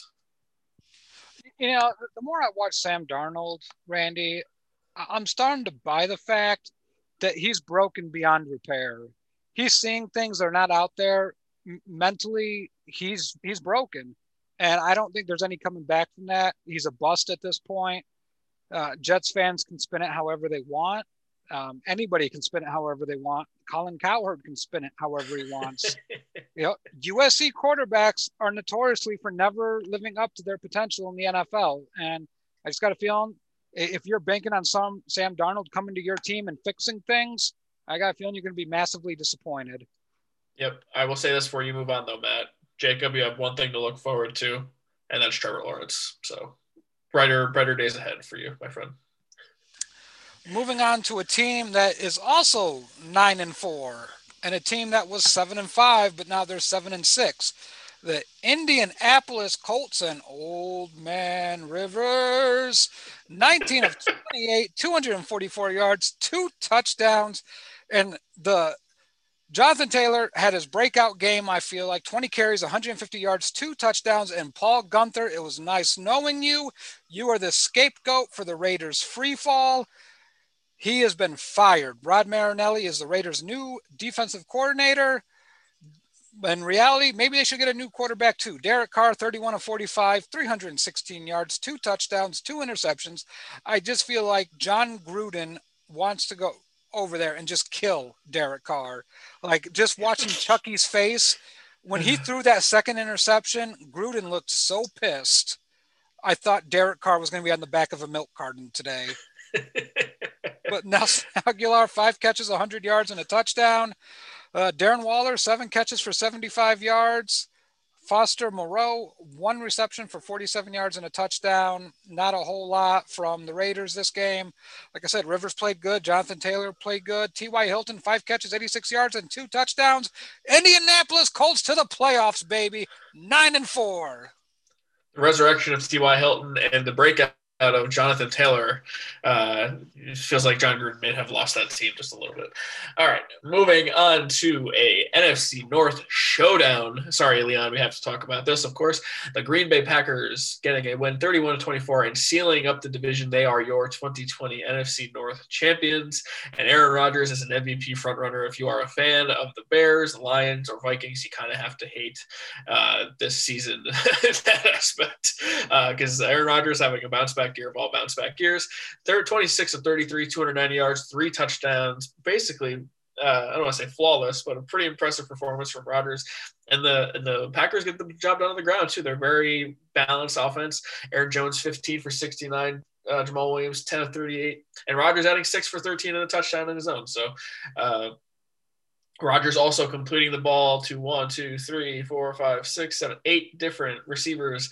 Uh, he's one of the best at that. He's he's so good. And Devonta Adams leads that charge for seven for one fifteen and a touchdown. Uh, I think it's between him and DeAndre Hopkins as the best receivers in the N F L, and he keeps setting records and for, for the Packers and the N F L records, honestly. So uh, Devonta Adams is very good. The Lions, you know, Stafford got hurt in this game. We'll talk about that in a little bit. But twenty-four of thirty-four, two hundred forty-four yards and a touchdown. DeAndre Swift, seven of twenty-four. Look, the Lions need to run the ball a little bit better here. Uh, you kind of let Stafford out there to dry a few times. Stafford looked uh, pretty banged up towards the end. So, you know, the competitive game for Detroit, all things considered, because this could have been easily a blowout. But uh, five and eight now for the Lions. I think it's time to start packing, Leon. So much for your top ten offense. But, uh, yeah, the Packers ten to three, and uh, now are the one seed in the N F C on top of being the N F C North champion. So if teams have to go through Lambeau, I'm not going to lie, if they have the bye too, I don't think there's a better team that could represent the N F C than the Packers. Uh, I would love to see Mah- Mahomes versus Rodgers, the top two M V P candidates, go against each other in February. That would be awesome. We're going to see State Farm commercials on loop if that happens, Randy. I just want you to know that. And I'm going to hold you personally responsible for that bullshit. I have no connection to any of that, so I will refuse responsibility there. Oh, God. All right. Anyway, Aaron Rodgers, yes, great. Yeah, Packers. Woo, go Paco. Fucking Packers. But I do want to give a shout-out to Ricky Ricky Velasquez. He knows what's up. The Grammy nominated vocals did make an appearance. So all of you who didn't know, we are Grammy nominated. uh, moving on, Randy, to the, the Los Angeles Chargers versus the Atlanta Falcons. I don't know what team wanted to win this game. Like, if you watched this game, it was really hard to tell. Nobody did. Yeah, no, the Chargers like, oh, we don't want it. No, the Falcons like, no, you can have it. No, I don't want it. No one wanted this game. Anthony Lynn tried to botch it. Matt Ryan was like, no, I want this team to get my replacement. Matt Ryan, twenty-one of thirty-two, two hundred twenty-four yards, a touchdown, and three god-awful interceptions. The best quarterback on the field this day was Russell Gage, one for one, thirty-nine yards and a touchdown. Um, Ito Smith, eleven carries, forty-two yards. This team does not like running the football. They don't run the football very well. Calvin Ridley, superstar in the making, eight receptions, one hundred twenty-four yards, and a touchdown. Russell Gage adds to his passing touchdown with five receptions and eighty-two yards, no touchdowns. Todd Gurley's in the in the witness protection program, six carries, nineteen yards, Jeez. With two receptions for twelve yards. Just an awful game. Justin Herbert, thirty-six of forty-four. This kid can throw it, but forty-four times is too much for my liking. two hundred forty-three yards, two touchdowns and a pick. You have Austin Eckler. He only had fifteen carries for seventy-nine yards, no touchdowns. He did have nine receptions for sixty-seven yards. I think you got to run the ball more. Uh, big mistake in coaching here. Tyron Johnson, six catches, fifty-five yards, a touchdown. Keenan Allen, nine receptions for fifty-two yards and a touchdown. His average yards per catch is probably garbage. He runs the best routes in the N F L. Just ask him, he'll tell you. Hunter Henry, six catches for forty-one yards. And really, this game was just a shit show of bad football overall. And really, I didn't find a whole lot of enjoyment out of it. They're both four and nine now. Chargers move up in the, well, fall back in the draft a little. Just really a garbage game. Two things about that game. On consecutive possessions in the fourth quarter, Matt Ryan threw absolutely god-awful interceptions, two of the worst picks you'll ever see. And before halftime, Anthony Lynn, the, the, whole, the announcers are talking about how Anthony Lynn took over special teams duties after they got rid of their special teams coach, and they get down to like the six-yard line. They don't have any timeouts. There's like seventeen seconds. The refs say that they're short of the first down. They get off the field, and Anthony Lynn just doesn't know what to do, and he has half of his offense on the field, half of his kicking unit on the field, and they all just stand there as the clock expires, and then Badgley tries to kick the field goal after the clock expires, and the look on Anthony Lynn's face just looks like a man who was defeated by the clock and by his own thoughts. Someone did not want to be there at that moment in time. So uh, Anthony Lynn, you got to go, my friend. That was embarrassing. So if you haven't seen that clip, go check it out. I, I posted it in the group on Sunday when it happened. So yeah, just wanted awesome. to throw that out there. For the Chargers, uh, you need to get Justin Herbert a little bit more out of that. All right. Moving on to the now first place Washington football team. And before I talk about this game, I want to just take you back to twenty nineteen. Uh, no pandemic, no masks, everything's all great, hunky-dory. Uh, a one day, uh, one year ago today, I should say, Eli Manning played his last career game as a Giant. Why is that relevant? Oh, you ask. They beat the Miami Dolphins that day, thirty-six to twenty. That led to Daniel Jones starting the last two games of the year. One of those two games meant beating the Washington football team, a loss giving them the number two overall pick and the Giants the number four overall pick. Well, why is that important? Because Chase Young uh, is one of the best football players I've uh, like I've seen as a rookie in a long time. He is insane. Uh, he made one of the more ridiculous plays you'll ever see from a defensive end in this game. Uh, in a twenty thirteen to fifteen victory, uh, Chase Young sacks Nick Mullins, gets up, scoops the the ball, takes the ball as he's about to get hit, just palms the ball like you would see, you know, Wilt Chamberlain palm a basketball, stiff arms the guy behind him, and just takes off for the end zone. It was terrifying. Um, Chase Young is a beast. Uh, I just I just wish he was a Giant. I wish they didn't win that game, and I wish the Giants drafted him instead. That's all I all I can say. It's just it's hard to look at it and be like, oh, the Giants got Andrew Thomas. I don't care. He's never going to be as good as Chase Young. I know Chase Young didn't play as well against the, the Giants. I don't care. They're in first place. If Ron Rivera didn't go for two at the end of one of those games, they beat the Giants. They're seven and six right now, and they have a commanding lead in the division. I just I love watching Chase Young play. I love watching this front play. And I'll say this one before you, I let you speak. Uh, Montez Sweat also on the, the Washington football team. The Giants drafted Dexter Lawrence, who is one of six defensive tackles on the defensive line, who's good, but they have six defensive tackles instead of drafting Montez Sweat. So the Giants easily could have had this front, and drives me mad that they do not have this front, uh, and that Washington does. Matt, you want to say something? Go ahead. Chase Young will be the best player from that draft, and it's not going to be relatively close. I know people love Joe Burrow, but the shit Chase Young puts on tape, he's going to be better than Aaron Donald. Wow. I mean, that's, I, I don't even think it's an exaggeration. I, I just think he's so good. Like, I think he's like the, the second coming of Michael Strahan. Like, I just, he's like such an insane physical freak, and uh, he impacts the game in so many ways. Uh, but yeah, twenty-three to fifteen, uh, the Niners, it looks like the Niners are calling it a season early here uh, after our praise of Kyle Shanahan. Um, you know, Nick Mullins is not the guy, obviously, but a bright spot is Brandon Ayuk, ten of ten for one nineteen. So uh, you got some players. You're going to get healthy next year, and I have no doubt the Niners will be back, um, maybe with a different quarterback, uh, maybe not even Jimmy G, maybe someone else. Uh, but Alex Smith, eight of nineteen, fifty-seven yards, zero touchdowns, and a pick. He left this game, which we're going to talk about. Did not look too good. Dwayne Haskins is forced to come in, seven of twelve, fifty-one yards. Also did not look too hot. Um, quarterback situation is sticky for the Washington football team, but despite all of that, they still find a way to get the win. J D McKissic, eleven carries, sixty-eight yards. Peyton Barber, twelve for thirty-seven. Uh, and receiving-wise, Logan Thomas, everyone loves Logan Thomas, six for forty-three. Uh, Terry McLaurin, quiet game, two for twenty-four. McKissic, two for eighteen. But uh, if I'm the Washington football team, I feel great about my defense. You need to shore up the secondary, and you need a quarterback because Alex Smith obviously isn't the, the answer for the future, and neither is Dwayne Haskins, but you have the foundation in the form of a pass rush moving forward. Yeah, yeah, I, I like that football team going forward a lot. But, yeah, quarterback – would help them greatly. Moving on to, I think, the biggest letdown game of the week, Randy, mm-hmm.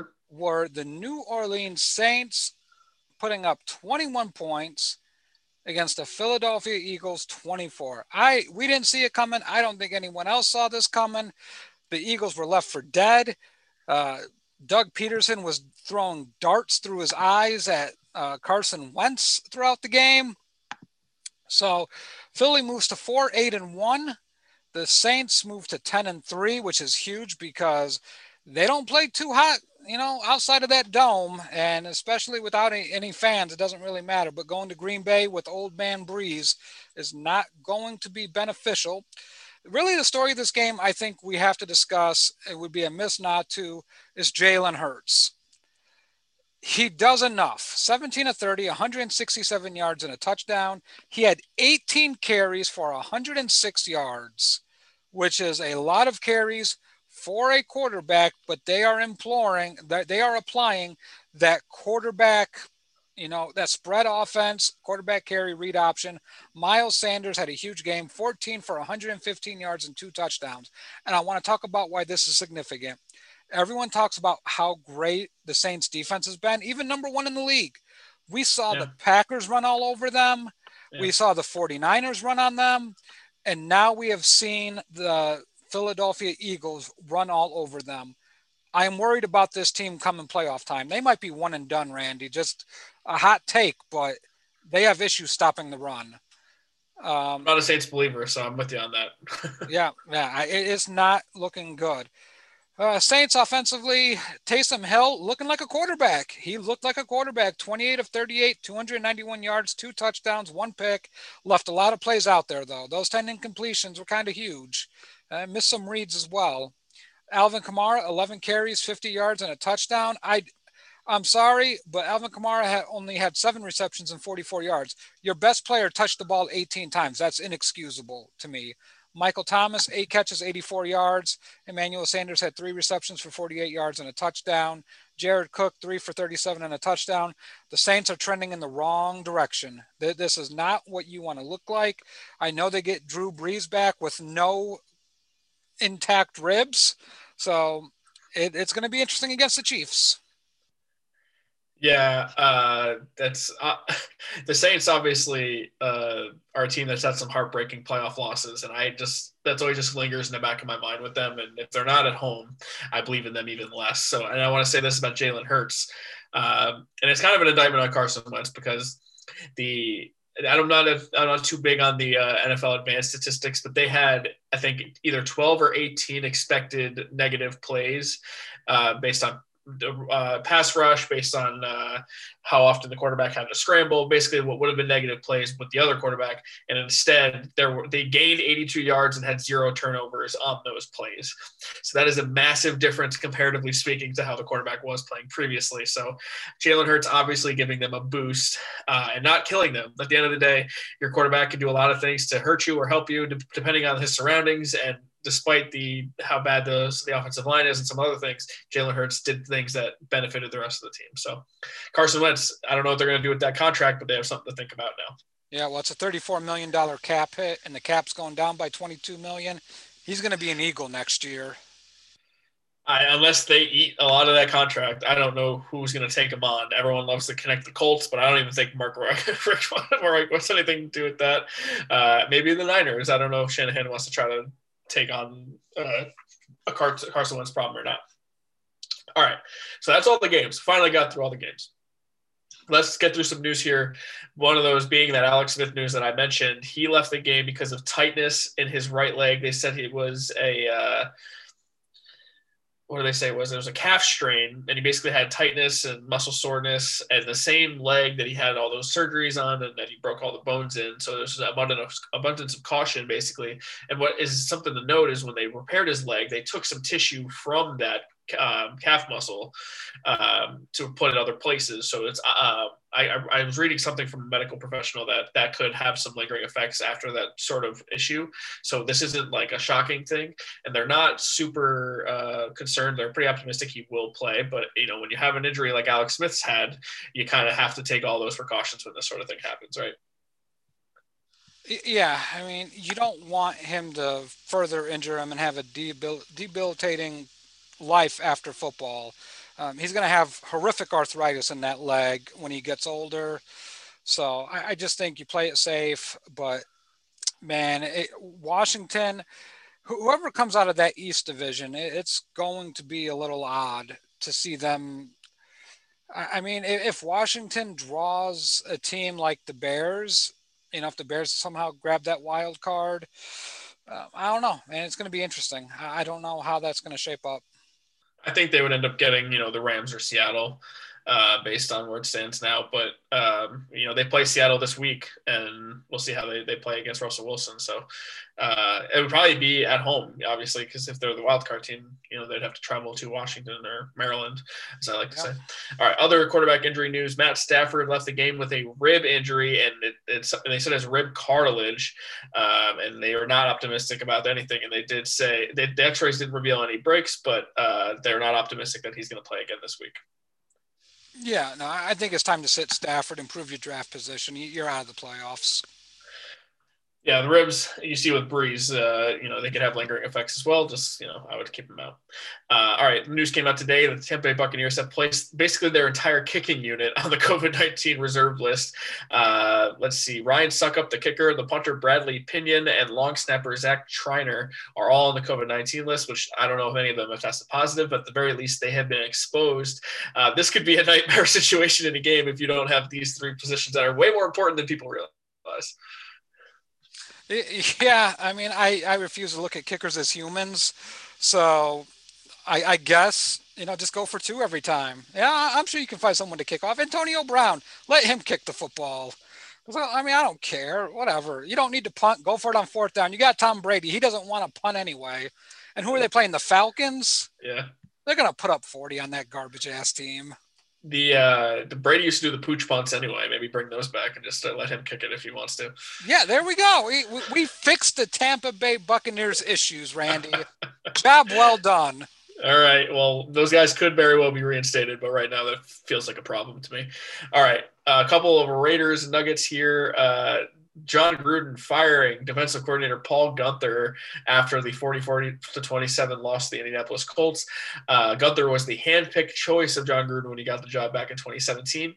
And I'll just give you some numbers on the Raiders defense as soon as I can uh, find them here. They're, They're not very good. Uh, let's see. Last They're in twenty- sacks. Yeah, twenty-second in total defense, twentieth in rush defense, twenty-fourth in pass defense, and last in sacks. They're giving up thirty point one points per game, uh, twenty-ninth in third down defense, and forty-eight point three percent uh, on uh, third down defense going into the game.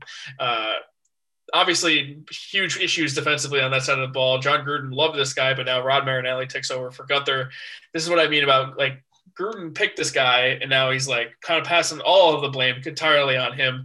Uh, I still think the Raiders have talent on defense, so this obviously is not an ideal situation for them. I mean, you're free falling from the playoffs. Your quarterback threw two disastrous interceptions. You know, you don't want to blame your offense because then you're blaming yourself, the one hundred million dollars man. So, I mean, yeah, Gunther, I feel like Paul Gunther's been fired from a lot of jobs. I mean, it's not like he's been a great defensive coordinator in my mind. I may be thinking of someone else, But if I remember correctly, I think this dude's been fired three other times from a defensive coordinator position. Yeah. Uh, does he have dirt on people? Like, does he have some compromising photos? Does he have information on Bob Kraft going to more day massage spa places, getting happy endings? I mean, I, I need more information. He's becoming, uh, you know, he's almost as fired as many times as Greg Williams has been fired at this point. Oh, I mean, he gave up over thirty points to the Jets. So you're not doing a great job there. um, all right. Other Raiders news. This one's less serious, but it still just irks me as someone who is a fantasy football advocate. Josh Jacobs, the running back for the, uh, the Vegas Raiders, I should say. I'll put a quarter in there because I almost said it. But um, he he posted on his Instagram story before about a couple hours before the game saying, "Sorry guys, I'm not playing today," with three laughing emojis, and that refuted the report from Adam Schefter and Ian Rappaport, you know, those N F L insiders, that he was going to play. Um, and he was questionable all week. He missed the game last week with an ankle sprain, and he was practiced all week, and he was all systems go. And he and then tweeted a lot of hot fantasy owners uh, on another Instagram story after that, just kind of mocking people who play fantasy football here. Look, I know there are jerks who play fantasy football. I know there are people who will tweet at the players. They don't play well. But there are a lot of just normal people who will watch your game because they're interested in see how well you do. And a lot of times, like, especially the Raiders in the last most of my life or haven't been all that interesting uh, last eighteen years. So maybe just, like, don't say anything if you don't like fantasy football. Why do you have to mock the owners like this? I think that's bad karma. And, you know, Josh Jacobs, you had not like you've been that good this year anyway. You, you've kind of been a disappointment considering where people drafted you. So did you see the story? What did you make of it? I saw the story. Uh, you know, it's just an asshole being an asshole to a, a large degree. I mean, I, yeah. I'll, I'll defend the players because they take a lot of unnecessary shit from fantasy owners. They do. But, you know, I mean, you're getting paid. And you're getting paid a lot of money. So, you know, you can always ignore things. You don't have to be on Twitter. You chose to be on Twitter. You made that choice. So at, at the end of the day, it sucks, but deal with it. Don't be an asshat. Yeah. And just to mock people like who invested in you or are super interested in your career feels like not a not a great uh, career choice for you. Uh, I know they're jerks. I'm not saying there's not, because there totally is. But at the same time, a lot of us are just trying to make some money playing something that makes our lives a little more fun this year. Uh, all right, we're going to do a quick Thursday night football preview here with those uh, those Jesus, I did it again. The, the Vegas Raiders uh, welcoming in the Los Angeles Chargers. And my first question in the preview uh, that I wrote down here is, why hasn't Anthony Lynn been fired? Because I don't think it changes anything. You know, you're firing them at the end of the season, so just l- l- let it play out. You know, I, I don't think that this is a good. Uh, It's not going to turn out well for the Chargers because I really feel like Justin Herbert hit that rookie wall finally. Yeah. Uh, th- things just aren't clicking. And, you know, we, we know he's a bad coach. What do you gain by firing him now? Because one of his assistants will be taking over for the last three games. If you didn't fire him six weeks ago, what's the point of firing your head coach now?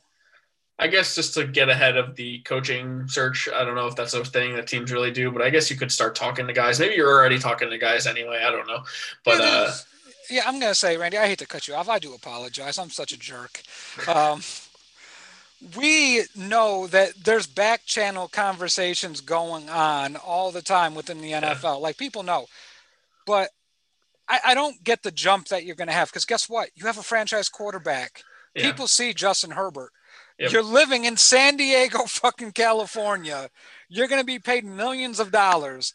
Sign me up for that job right now. Yep.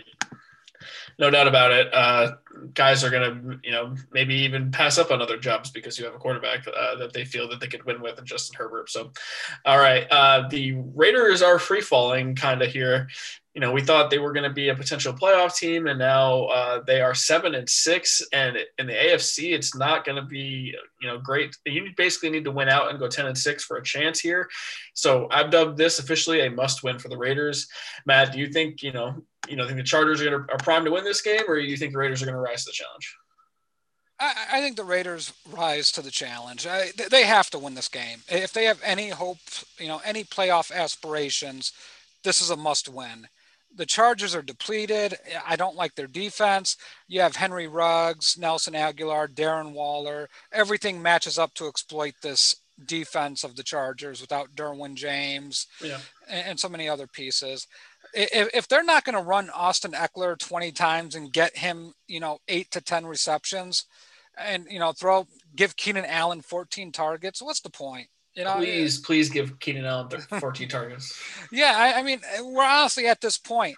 If you're not doing that, you're not going to beat this team. I mean, obviously, they're not going to get to Herbert. He's going to have time to throw the football.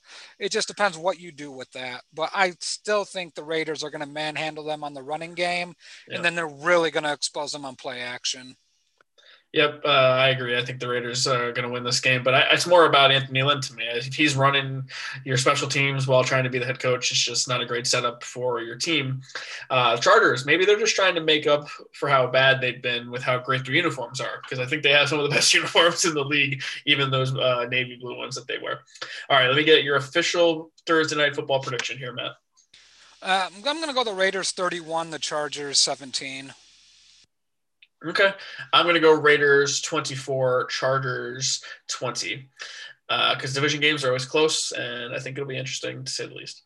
All right, before we say goodbye, which we've, we've had a long one today, Matt, but we got some wrestling talk in there. We had a guest. You know, we talked about a lot of stuff on the show, so if you're still with us, thank you so much. But we have a quick fantasy playoff update after week one. Yes, we do, Randy. And Felipe Melicio, growing the man, is going against the number one seed, his own division leader, Chris Frederick, the Mafia. It is going to be a barn burner of epic proportions. The one seed versus, I believe, the five seed. And then it's all a problem. Your boy, me, I got the bye. And I'm about to eliminate Corey Decker's punk ass from this playoffs. Corey, it was nice that you decided to join us for the playoffs in this fantasy league, but your stay is no longer welcome. You're about to get out. I'm going to show you the door. Get ready for this beatdown. And it's all a problem is waiting to claim its rightful championship. So proud of you here, Matt, uh, that you're you're bringing it home for the audible. You know, we're supposed to be the experts here. Let's, let's show that we're the experts. Uh, but in my league, uh, the ten-team league that I, I'm running here for us in the audible, we have four playoff teams, and there are two-week playoffs for each round. So, you know, let's just look at the score so far for the first week of the two. Uh, we have Unbearable Ricky Velasquez uh, up one thirty to one thirteen over Brett Sanchez.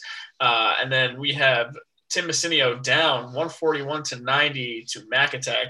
So, I mean, he has some work to do as the two seed to come back on that. So Ricky, you know, he's been a one seed all year long. He's been ten and three. He's been one of the best teams in our whole league. And it looks like he's going to, you know, have a real good chance to make the finals in our ten team league. So that's where we stand up now. But they, like I said, it's two weeks. So even if you're losing, you have a chance to come back the following week. Maybe your players have better matchups.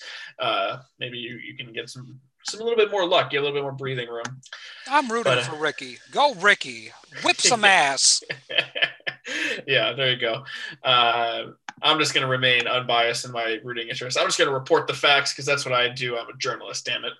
Uh, but we've had plenty of plugs of all of our podcasts under the Life Group umbrella. Matt, why don't you tell us about them one last time? Okay. Um, Wednesday, I think it's still up in the air. I haven't seen any confirmation from our good friends Leon Tompkins and Jacob Anthony Moses if they're going to go this Wednesday. I think they're leaning towards not. They may be the hardest working podcast outside of the Audible because, let's face it, two times a week, it's a hell of a task. But those guys are awesome. They do a great job. The N B A season's starting. These guys deserve a break. So Wednesday night, if they're on, they'll be on at seven o'clock Eastern Standard Time. If not, you know what? Catch them the following week, breaking down N B A action. Then on Thursday, the Work Shoot Podcast, Corey Richmond, Jason Brooks. It is going to be an excellent podcast. I can't wait to see its debut in the Life Groups. And then Friday, Randy, the award winning, the Grammy nominated, the Oscar nominated, the Emmy nominated, Jeez. The daytime Emmy nominated. So many the lies being spewed right Audible. Now. The Audible will be back on Friday, and we are hoping for a noon Eastern start time. Schedules vary, meetings pop up. Unfortunately, I have a work life that I have to, where it has to have a priority. And I'm sorry, ladies and gentlemen, But as soon as we start making money, I will quit my day job and I will give you all the football facts, along with Randy, who will quit his day job too. And well, Jake, you know, you gotta, you're, what kind of money are we talking about here? Because it's going to take quite a bit. Matt, what happened to your audio, man? Did you mute yourself in that short amount of time? I think I did, man. I'm talking on mute now. I'm so what excited. The hell? What the yeah, hell? I'm just thinking, hey, just give me a dollar. Yeah. But, okay. But all right. No, well, yeah. So Jacob and Leon. I was going to say Jacob week. and Leon. Next week for Jacob and Leon. That's two days before Christmas Day, the start of the N F L, uh, the N B A season. Uh, looking forward to that as well. So check those guys out next Wednesday. Uh, Matt, I just want to point out before Friday, because um, I don't know if you're familiar with the term, but I live in upstate New York. Are you familiar with the term nor'easter? Yeah, I, I very am familiar with the term nor'easter. I don't ever want to hear you complain about the cold when I'm about to have two feet of snow uh, hitting me uh, t- tomorrow night into Thursday morning. So uh, next time you complain about snow, just don't. See, here's the thing. You're a masochist, Randy. You choose to live in this sort of weather.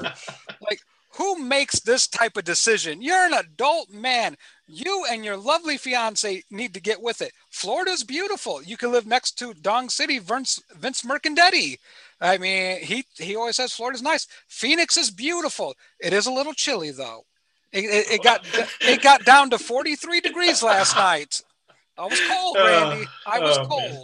I was born into this. Okay, it's not a choice. It was something that was forced upon me. Um, I cannot leave. No, I'm kidding. I can leave, but for now, it's it's where I am, and we're gonna get a bunch of snow, and it's not gonna be that fun.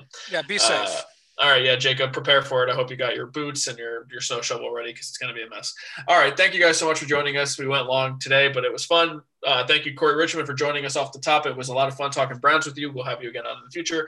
For all of you who watch us live on Facebook, thank you so much. If you're watching us on YouTube, thank you. All the audio platforms, don't forget, we're talking uh, st- um, not Stitcher, but we're talking Apple, we're talking uh, Anchor and Spotify. Thank you guys all so much for the support, no matter where or how you are listening. We greatly appreciate it. I'm Randy Hammond on behalf of Matt Bushnell, saying we'll see you guys on Friday.